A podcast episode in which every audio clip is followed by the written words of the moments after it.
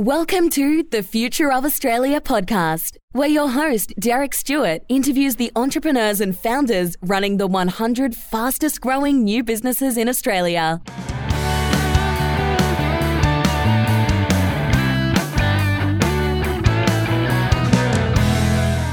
On episode 53, I speak with Marilla Ackermans, founder and managing director at Equality Media and Marketing. We discuss how she combined interests in fashion, maths, and money when she fell into the media industry at a big agency straight out of high school and why she loved it from day one.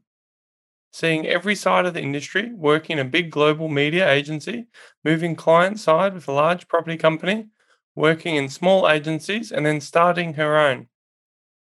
Realizing that the industry was lacking work life balance, especially for people with young kids like herself once she had a son how she was able to incorporate four day work weeks and still grow 130% last financial year to do over 3 million in annual revenue and why she only wants to ever have 25 employees or less. If you're looking for a media and marketing agency that is passionate about having a positive impact on their people, partners, and the planet, check out equalitymedia.co. That's E Q U A L I T Y M-E-D-I-A dot C-O. So I'm here with Marilla Ackermans, the Managing Director of Equality Media and Marketing. Welcome to the podcast. Thanks for having me, Derek. Yeah, that's all right. So can you tell us what were you doing before you started Equality Media and Marketing? What did you study? What type of companies or roles were you working in? Mm-hmm. Yeah, sure. So I started um, in media back in 2005 um, and i finished school in 2004 and i actually wanted to get into fashion design and i didn't get in ironically because i took math methods and didn't get a high enough score so i went and grabbed i got a job um, just where my dad was working at the time in finance until I kind of figured out what I wanted to do.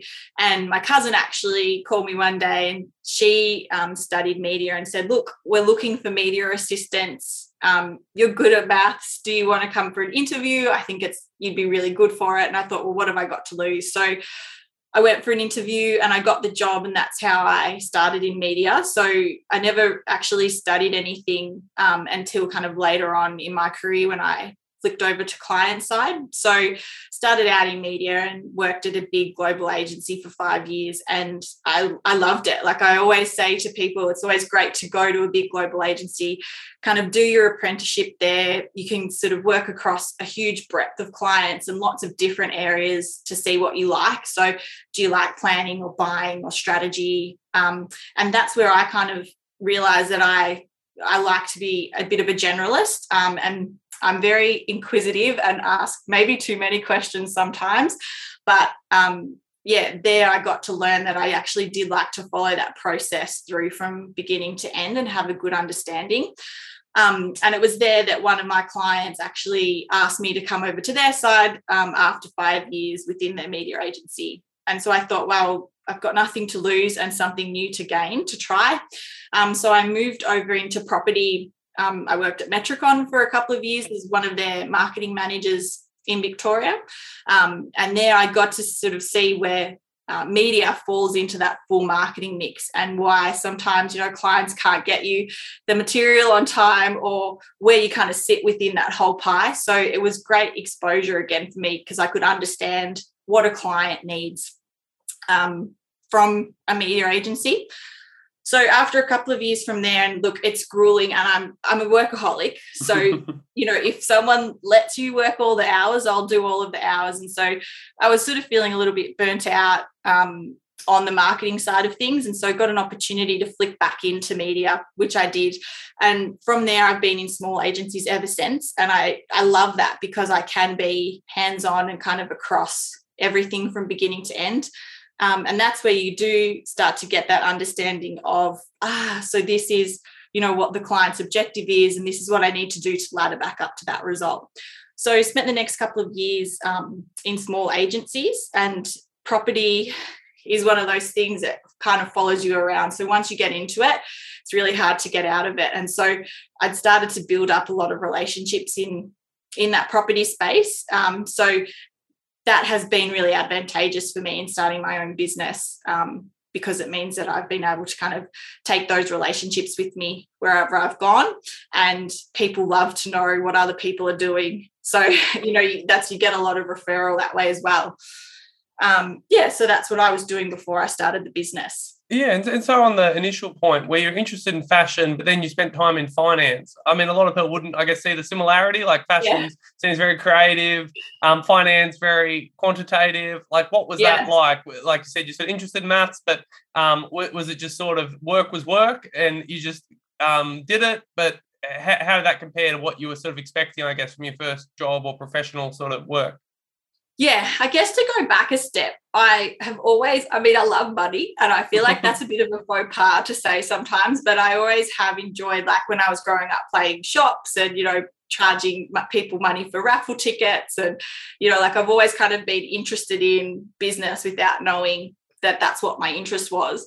And in high school, I actually was thinking I wanted to be an accountant because I love money and understanding how things work. And I did accounting and I was like, this is so boring. I can't do this forever. But I've always been interested in money and I mm. think and maths. And so that's where finance was kind of like an easy in for me at the time.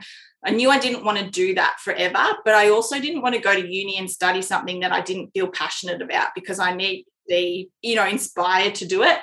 So it was kind of a bit of a stepping stone. Um, and then I just fell into media, which so often so many people do. Um, and then you're like, well, this is actually a really good office job when you're young. And I'm old enough now that it was like back in the day of free mags and movie tickets, and someone's coming in free lunch all the time. So it's like, wow, this is amazing. Um, so it's sort of one of those things where you kind of, yeah, I just accidentally fell into it. But I am the type of person who tries to enjoy everything that I do. So I had fun while I was doing it. So yeah, it didn't kind of ever come to an end. Hmm. And, and, you mentioned your interest in business and money and things like that when you were growing yeah. up. Did you ever, you know, try and buy and sell clothes, alter things, run any other sort of little teenage businesses? Um, no, because I just kind of went down the traditional path of like I was 14, nine months. And I remember it was a Thursday, the day that it happened. And I was like, Dad, you've got to take me around to Macca's and Hungry Jack's. So I need to get a job. I'd done up a resume. So I was just like, I need to get into the workforce as soon as possible. So I did that through high school.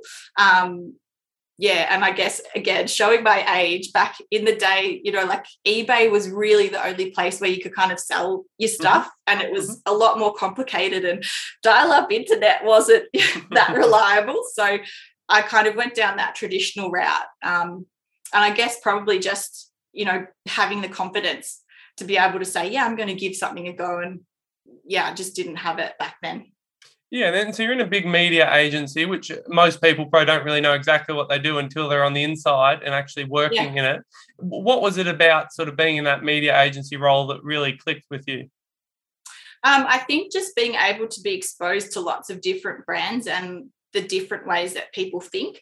Um, it is a really kind of it's an industry I didn't know existed. So coming into it, you're kind of learning everything on the run and being able to exceed, uh, sorry, being able to see how um, everything kind of takes place and what it is that you actually do. And you're like, no, we don't make the ads. We're just booking the space to make sure that the ad appears in the right place at the right time. Um, I think, yeah, I just really enjoyed that. And the thing that I, I did enjoy the most, and I think that I'm quite good at, which I've carried on into my own business, is that opportunity to meet different people and relate to different people and create those relationships with people to understand what it is that they really need you to help them with.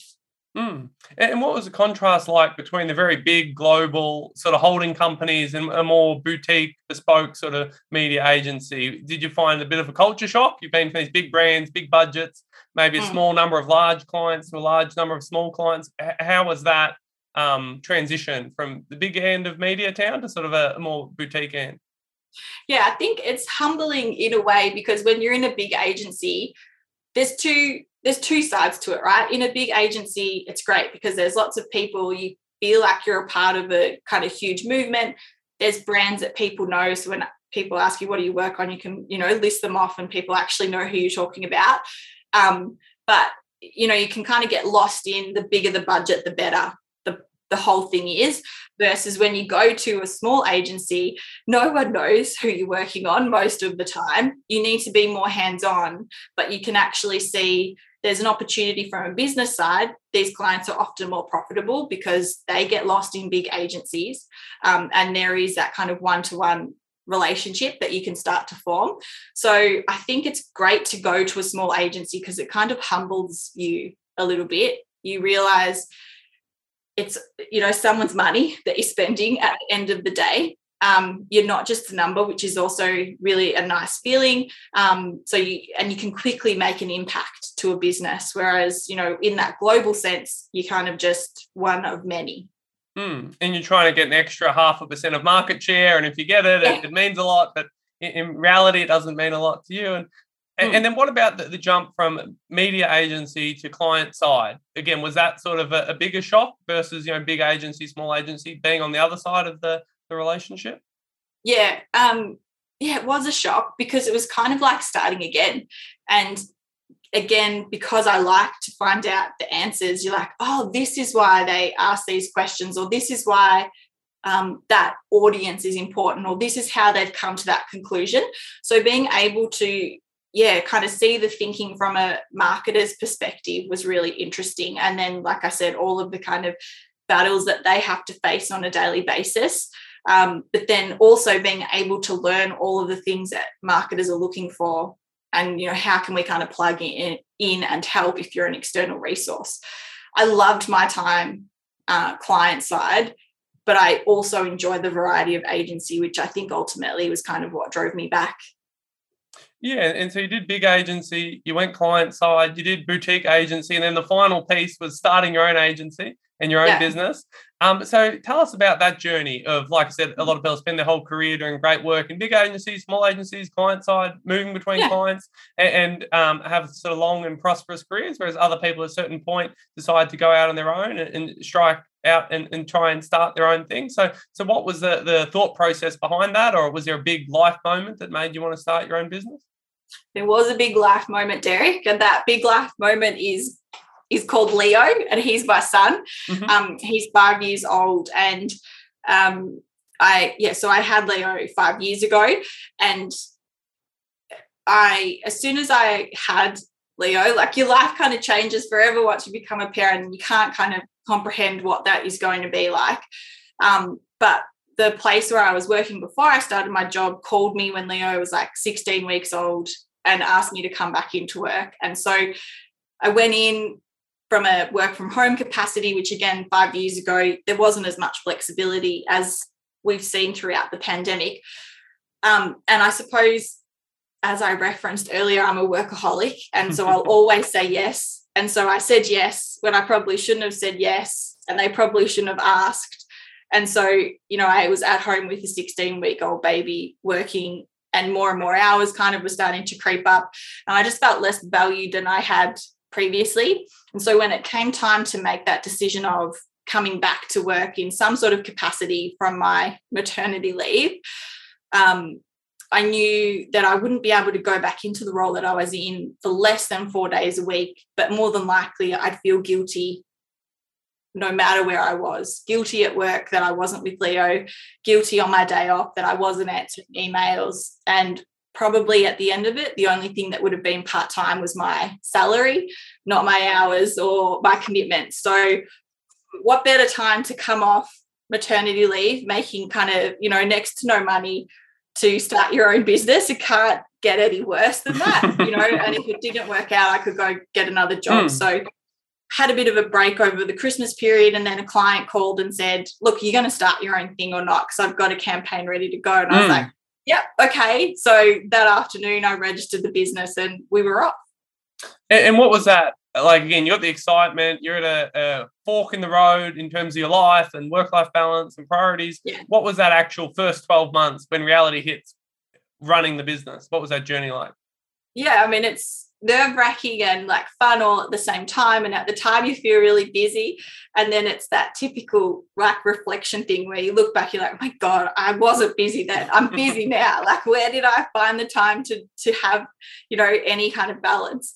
Um, but yeah, I think that's probably like the biggest irony is I started my own company to try and have some balance or more time with Leo, which I definitely have because I've got a, a brilliant support network behind me. Um, but you know, that would be a huge learning is like there's no balance. And if you can't switch off, you definitely can't switch off when it's your own company. So um, that was that was a huge thing for me to learn in the first 12 months. And then um, I think it's so funny because I want to be a small agency. I don't want our agency to grow over 25 sort of FTE headcount. Um, and you you're in this funny spot that when you're small and you're the one that's working on the business, people want to know that you've got other clients.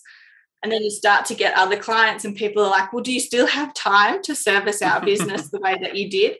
Mm. So that was for me the biggest um, like hurdle i think in the first 12 months and you know when do you make the call to hire your first staff member and who are those people that you need to hire throughout that process so that you've got a really good core of people around you and and how did you decide like you want to be boutique but not so boutique that you're an own operator again like you said a small sort of team how did you decide in the early days once you had a, a second a fifth a tenth sort of client you felt confident with sort of cash flow or at what point did you start building out a team under you yeah. Um, so I did it pretty quickly because I, as I said to you, like I say yes, and then I figure it out later. And so once you kind of get news gets around that you've got your own thing, you'll have a couple of core supporters, which I, I definitely have from the beginning that are willing to take the risk on you or to recommend you. So I was sort of growing, you know, from one to two to two to four clients pretty quickly. And um, uh, even though I studied accounting and started out my career in finance, I was like, I don't have time to do finance and I don't know how much tax I've got to put aside for stuff. So one of my first hires was Rach, who's still with us today as our like my finance helper. Her title now is um, director of finance. So you know she's firmed up as the business has, but those first few staff members getting people in who believed in me and what I was trying to create, I think was really important. Um, so yeah, started out with finance and then um, an assistant to kind of help with things that I didn't necessarily need to be executing, but could teach them on. Um, and then kind of just tried to hire as I, yeah, for my either my areas of weakness or the things that I knew that I could give to somebody else that wouldn't be um, sacrificed, quality wouldn't be sacrificed if someone else did it for me. And was the process of getting clients and selling the work and selling yourself, was that hard for you? Because in your previous roles, we were you involved in pitches and winning business, or were you more implementing once a client was already on board? Sure. When I started my career, it was definitely about implementation.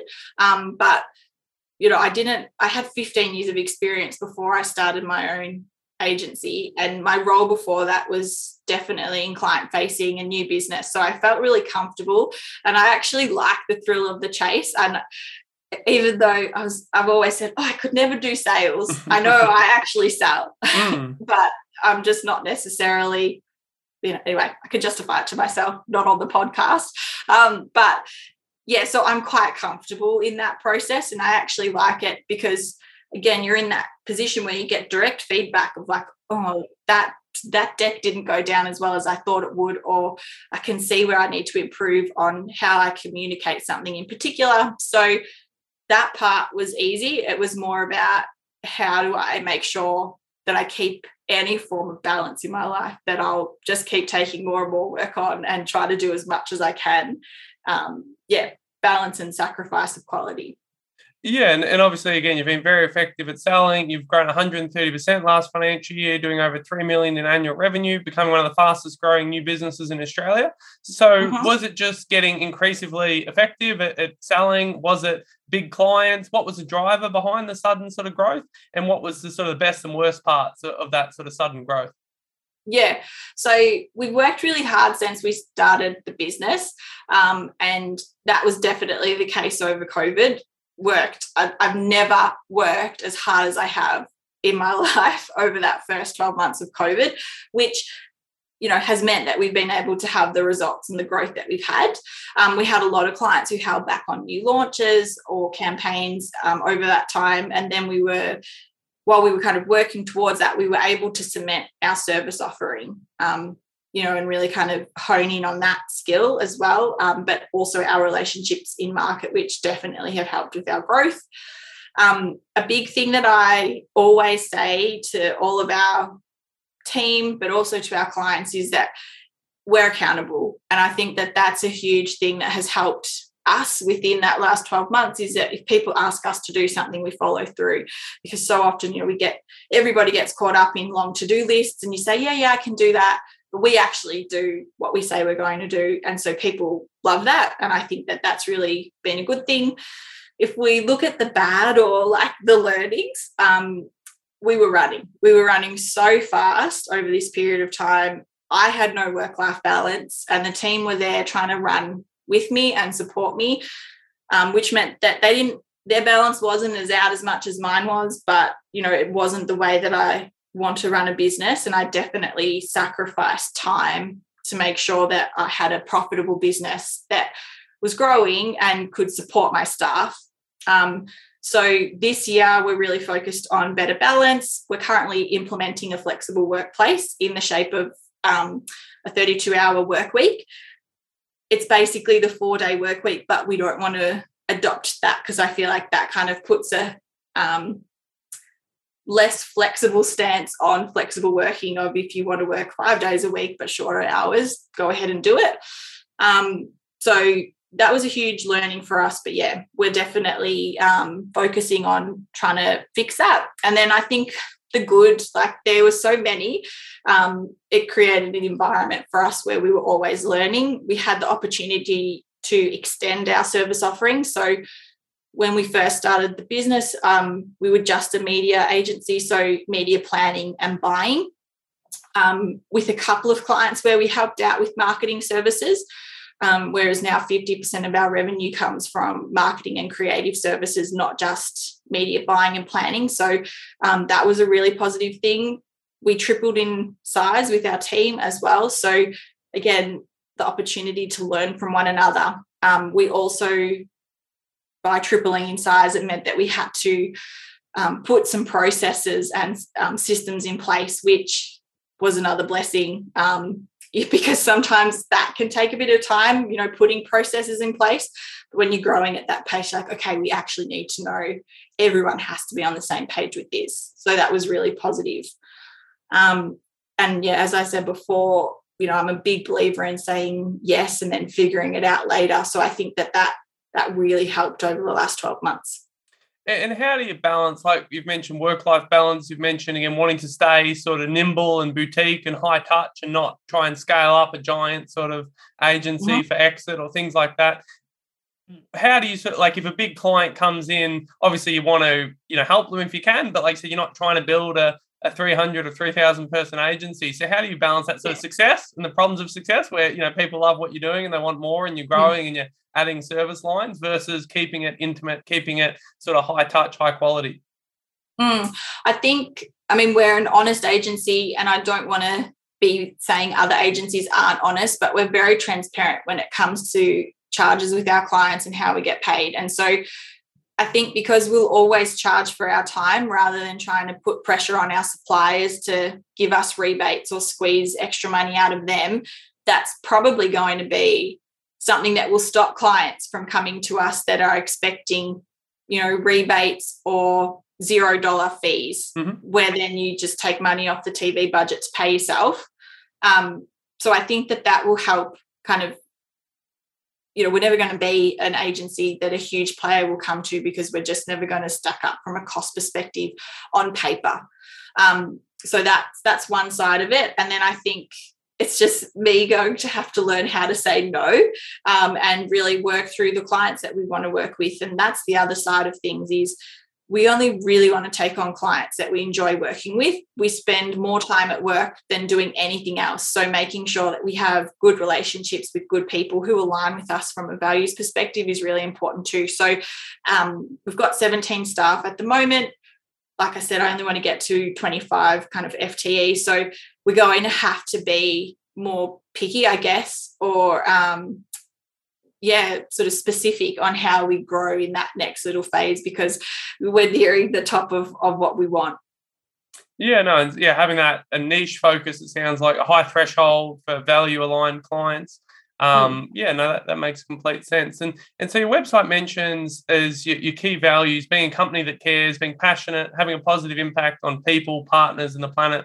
Um, were there sort of times where a client or someone or a supplier you know wanted you to do something you said no this doesn't align with our values and you, you had to sort of you know do something maybe which is hard in the short term but sort of long term reflects those values?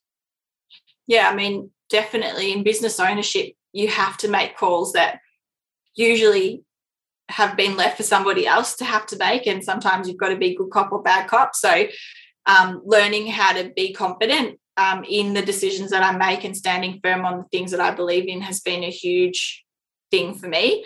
Um, I mean, we haven't had to come across too many people where our values haven't aligned because, um, you know, it's you can see the red flags kind of before you engage in a relationship.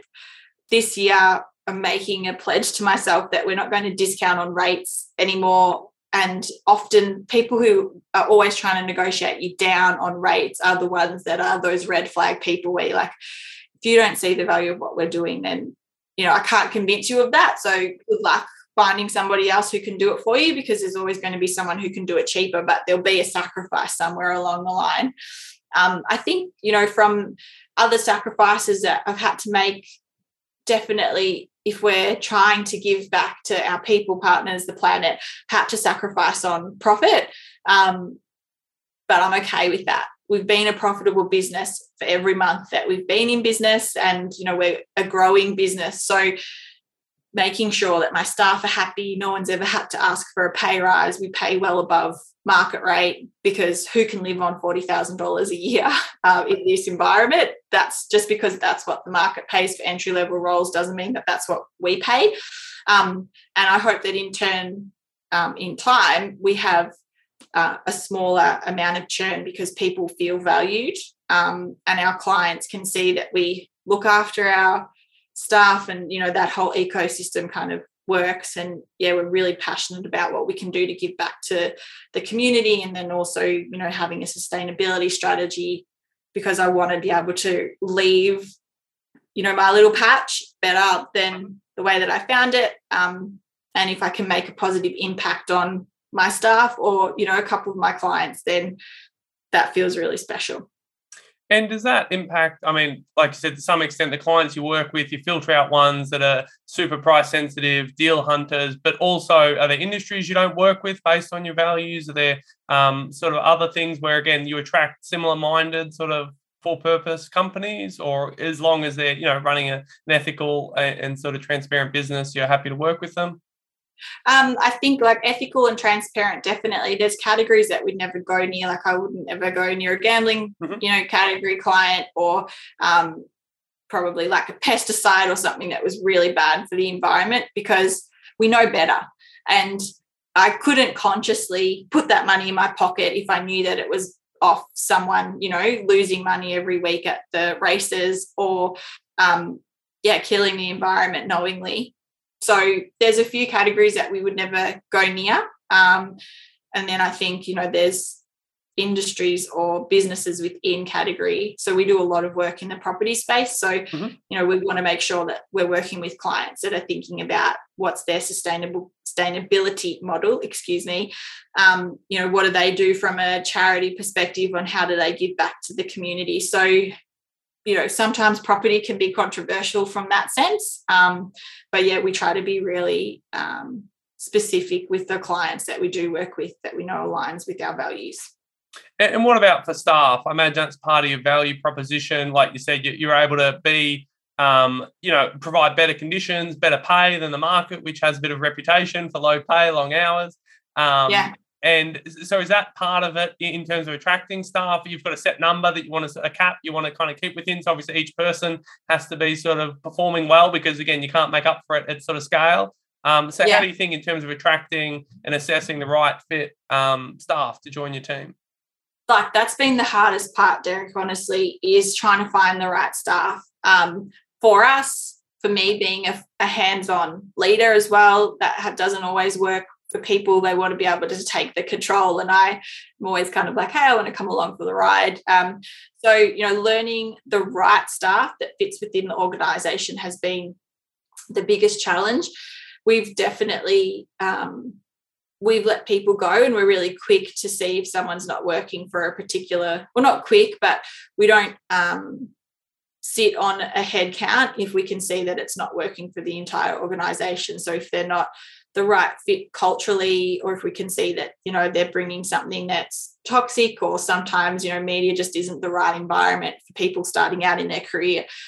We try to always you know remember there's a person behind everybody and someone's got feelings but um, that's not we don't have to take responsibility for um, you know where they might not be a right fit or we might not be a right fit. So uh, approaching that with empathy i think is really important but making sure that we're not keeping one person on to not hurt their feelings to sacrifice everybody else's well-being within the organization has been um, yeah huge for us. But that's also something that i think our staff do appreciate that you know if there is someone that's not working that um, we're not keeping them on because they can do their job competently.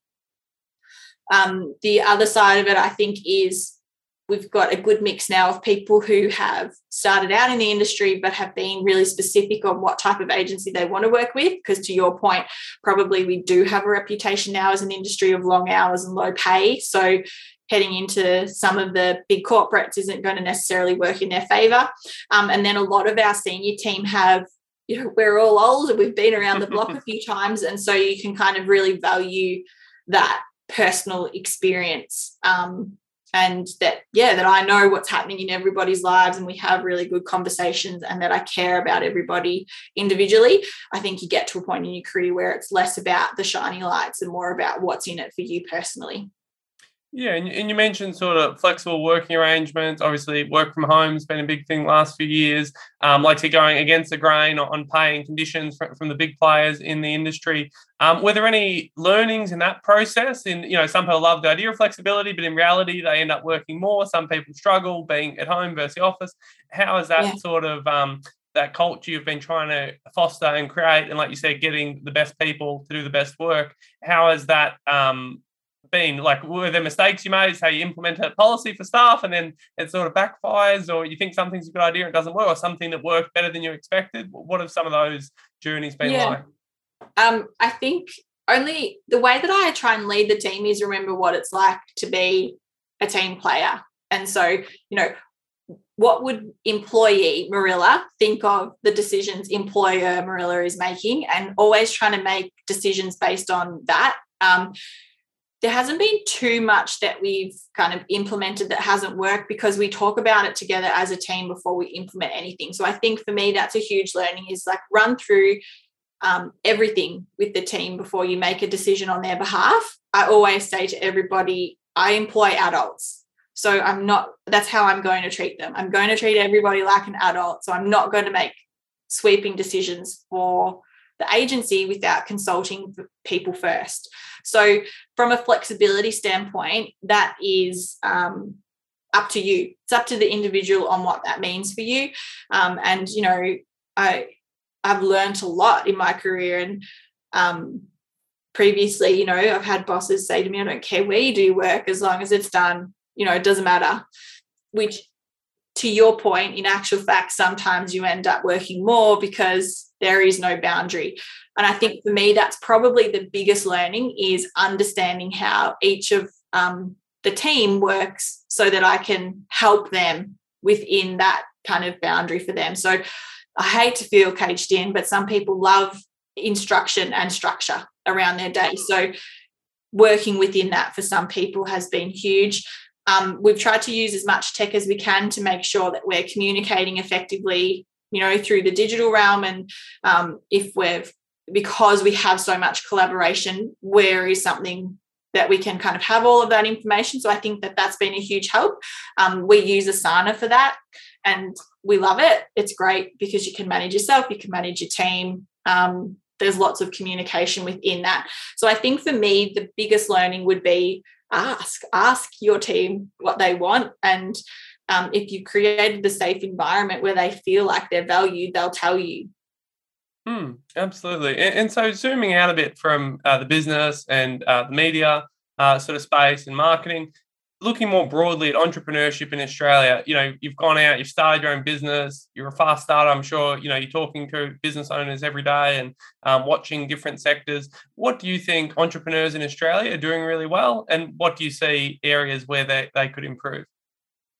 Yeah, this is this is a hard question because I'm even though like I'm four years into the journey, I still feel really fresh. Um, and so maybe it's transparency around what Australian entrepreneurs are doing. You do talk to business owners every day, but you're kind of talking about the day-to-day grind rather than, you know, what do you do as a whole or as an entrepreneur. So I think, yeah, just some better visibility on what that actually means. And, you know, sometimes entrepreneur can be a bit of a dirty word. So, you know, making that more acceptable as well that if you're a business owner, you're an entrepreneur.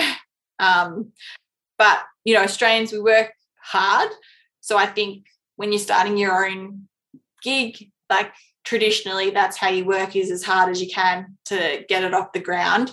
So maybe there's an opportunity of how do we work smarter um, and not as hard because you know t- talking from experience you start hard you keep going hard because you're like well i can't take my foot off in case you know something bad happens.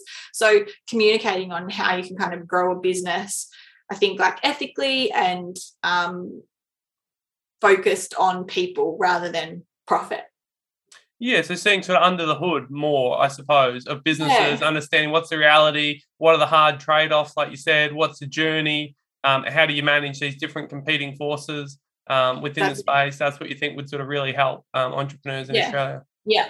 And I think like we've all just sort of been like heads down because what's a trend anymore? You know, we've been living, we're going into our third year of a pan- pandemic. We're hoping that it becomes an endemic soon. But if you're fresh into entrepreneurship, like what the hell? Half of the time I've been running a business has been in a global pandemic that happens once every 100 years. Like, who knows mm. what to expect? So, yeah, I think um, just supporting each other as well would be yeah, great. And, and, do you look to any overseas markets for different trends? Do you look more just within your own sort of market or your space? Uh, um, how do you sort of look at, at other countries and what they're doing to, to keep your sort of finger on the pulse in business and mm-hmm. within your sort of space?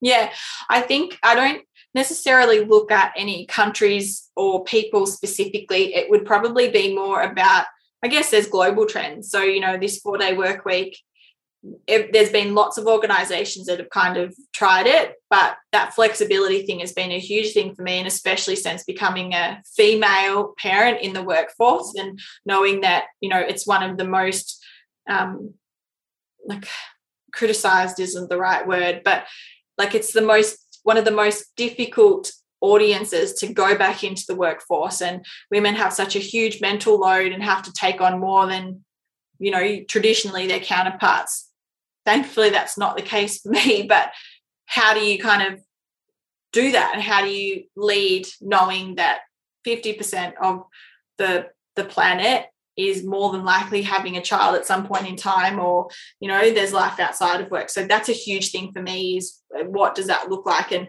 um, i mean I, I love tim ferriss i love zoe foster blake.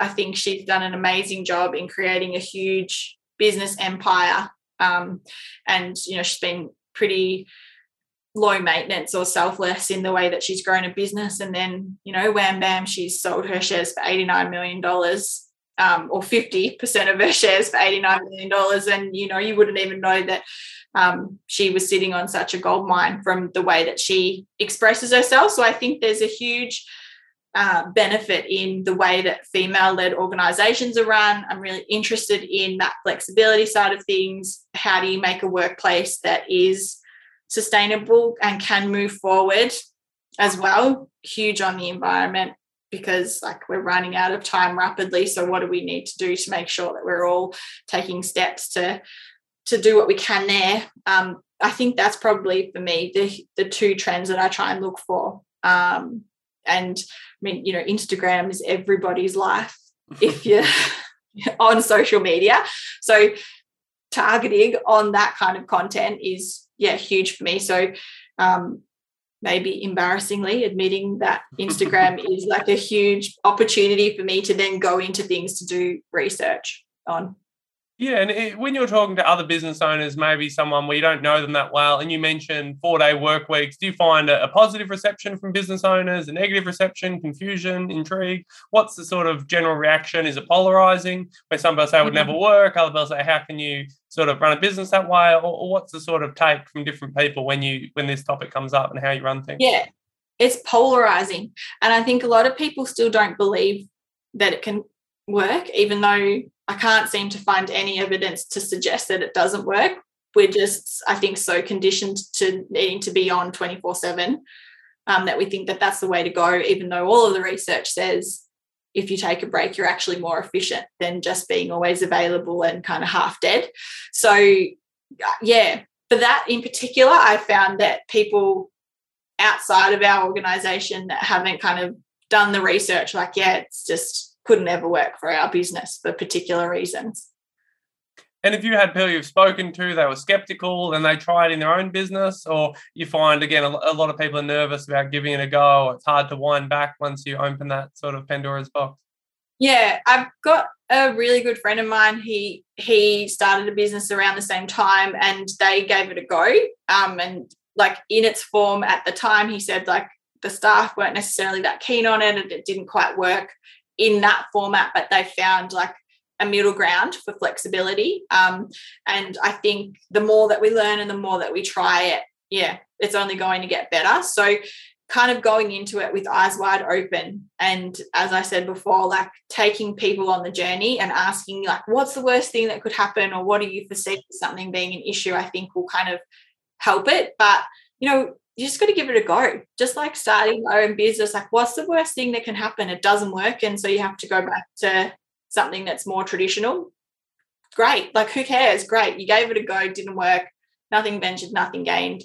Um, I don't think the business is, you know, there's it takes a lot of things to happen for a business to completely go bust. So that's the worst case. We're a long way from that. How do we take risks to try and be better? Yeah, so you mentioned obviously flexible work environments, um, you know, the culture, the pay. Are there any other things that you think are, are, barriers or things that you've done, maternity leave, paternity leave, that sort of helps increase the ability for people, like you said, maybe they've had kids, changing family priorities to still sort of participate in the workplace? Yeah, so um, always been really flexible with any parents that um, we've got on the team, and they kind of cut their own hours and do what they want. Essentially, again, you know, if you've got a deadline and work to do, my job is to make sure that you don't have too many priorities on. The rest is up to you. Um, so that's we've always kind of been really flexible from the beginning. Um, so there's that. I've forgotten the question. Sorry. Yeah, no, that's right. Just, just other ways you've um, you think or that you've implemented that makes it easier for, for parents to sort of um, you know stay engaged in the workplace or to return to the workplace if they've been out of it for a period of time. Yeah. Like for some people, career breaks is very hard because then a lot of companies don't necessarily want someone who's been off for one, two, three years or yes. other sort of barriers, like you said, in terms of hours and deadlines and uh, workload. Yeah. Yeah. So with maternity or paternity leave, we're trying to look at a way that we can afford to pay people for three months. And then they have the choice of either, you know, how they take that. They might want a lump sum payment up front that helps to buy some of their baby gear, or they might choose to take it over six months. I think because I had such an interrupted maternity leave, for me, that's something that I feel really passionate about because you never get that time back. Um, so making sure that we're a workplace that respects that time. Um, the other side of it is we don't want to penalise people if they give us their commitment over a period of time that the only way they ever get a break is if they go away and have a baby. And that's there's there's no break in that but you're not at work. Um, so we're looking at ways to say you know if, if people are with the organization for five years what can we give them that's you know a version of maternity leave? It might be extended holidays you know a trip that's paid for. If you've got someone who is committed to you as an agency or as an organization like that's priceless. So making sure that we kind of take care of everybody along the way. If i can see someone's been working parent or otherwise overtime giving them time in lieu if they put a day in don't bother taking it. You know it's about acknowledging the effort that people go to. And i think for me like the biggest thing and it's free is saying thank you and acknowledging when people are committing to you. Um, and to me as a business, it's my business. So they're doing that overtime for me. Say thank you.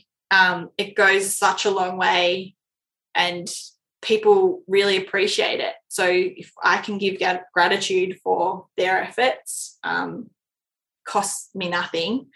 And you know, I, I build loyalty, and it's you know I say thank you because I mean it. It sounds dirty that way, but um, you know it's true. Like just acknowledging that people are there, showing up every day is is huge. Mm. And so, looking back, what advice would you give, you know, your 18 year old self? Maybe someone, or again, someone who's 18 or 20 right now, and they've got interests like you had with fashion that maybe their parents or their family or their friends that drag them in another direction. there's industries they're not even aware of. What would you sort of say, looking back, um, as advice for someone like that who's a bit confused, may maybe interested in business, but they don't really know what to do or where to begin? Mm. I think, I mean, like the advice I always give is just go for it mm-hmm. because what what is the worst thing that can happen like failure is an option failure happens i i make mistakes every day and like sometimes you got to go sorry guys i you know i made a mistake here so my advice always is jump in if you feel like there's an opportunity where you need to you want to do it but you need to learn some more stuff then you know, don't be afraid to put something on the shelf for a while if you feel like you're just not ready to do it. Go away, learn a bit, have an apprenticeship, you know, version of entrepreneur apprenticeship mm-hmm. somewhere else. Um, because you'll always learn if you're looking for the opportunity. And sometimes you learn stuff to do, and mm-hmm. sometimes mm-hmm. you learn things not to do. So there's always an opportunity in everything. Um, that you that you do and i think yeah just my advice is go for it nothing ventured, nothing gained. Yeah, no, absolutely. And and so looking towards the future, what does the next five or ten years look like for Equality Media and Marketing? You've mentioned obviously a vision to have a small, high performing sort of team. You've mentioned your values. Um, again, you, have sort of grown very quickly. You've worked through a, a, global pandemic, eh, so obviously hard to predict. But but directionally, where are you sort of aiming, sort of to be ten years from now?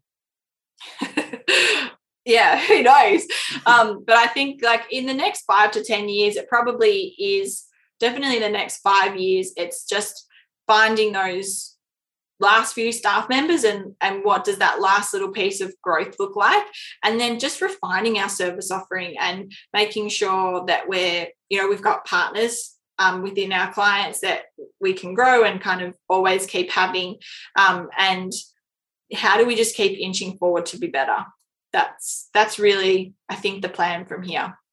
And so would that look like keeping the clients you've got but providing more services over time? Would it be over time niching down to a, a more specialized expertise within the industry, within a channel? How would you sort of um, structure yeah. that?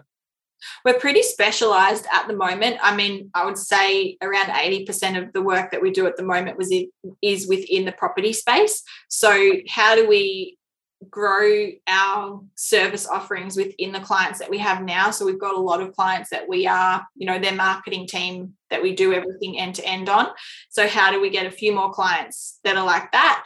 Um, for me, and definitely for the team more so is how do we maybe integrate a bit more um, difference within the agency from our client remit mm-hmm. perspective. Mm-hmm. I just love doing stuff every day. I'll just keep moving forward, learning and seeing that opportunity. But sometimes, and I can see, you know, our staff uh, always love when they're working on something that's not as property specific. So for me, yeah, how do we kind of grow that part of the business and maybe, um, you know, prune back some of the clients that maybe aren't as aligned with us that we've, you know, picked up along the way, which, you know, there's not that many of it of them. Um, but I think, yeah, getting that balance between what we know is really profitable and then work that we enjoy, which, you know, we do enjoy the work we do now, but the work that we enjoy can be passionate about and maybe take what we know from that property space and how do we apply that to other direct response categories.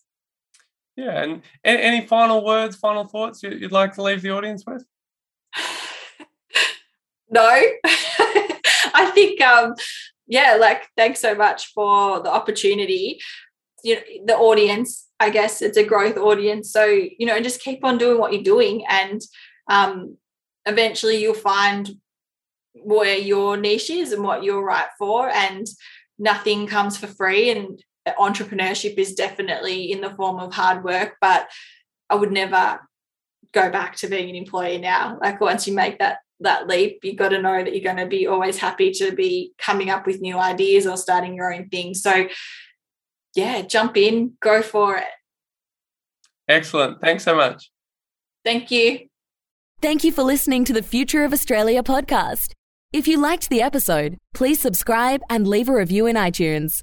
To learn more about the future of australia project check out futureofaustralia.com to reach out to Derek directly, you can email derek at futureofaustralia.com. That's D E R E K at futureofaustralia.com.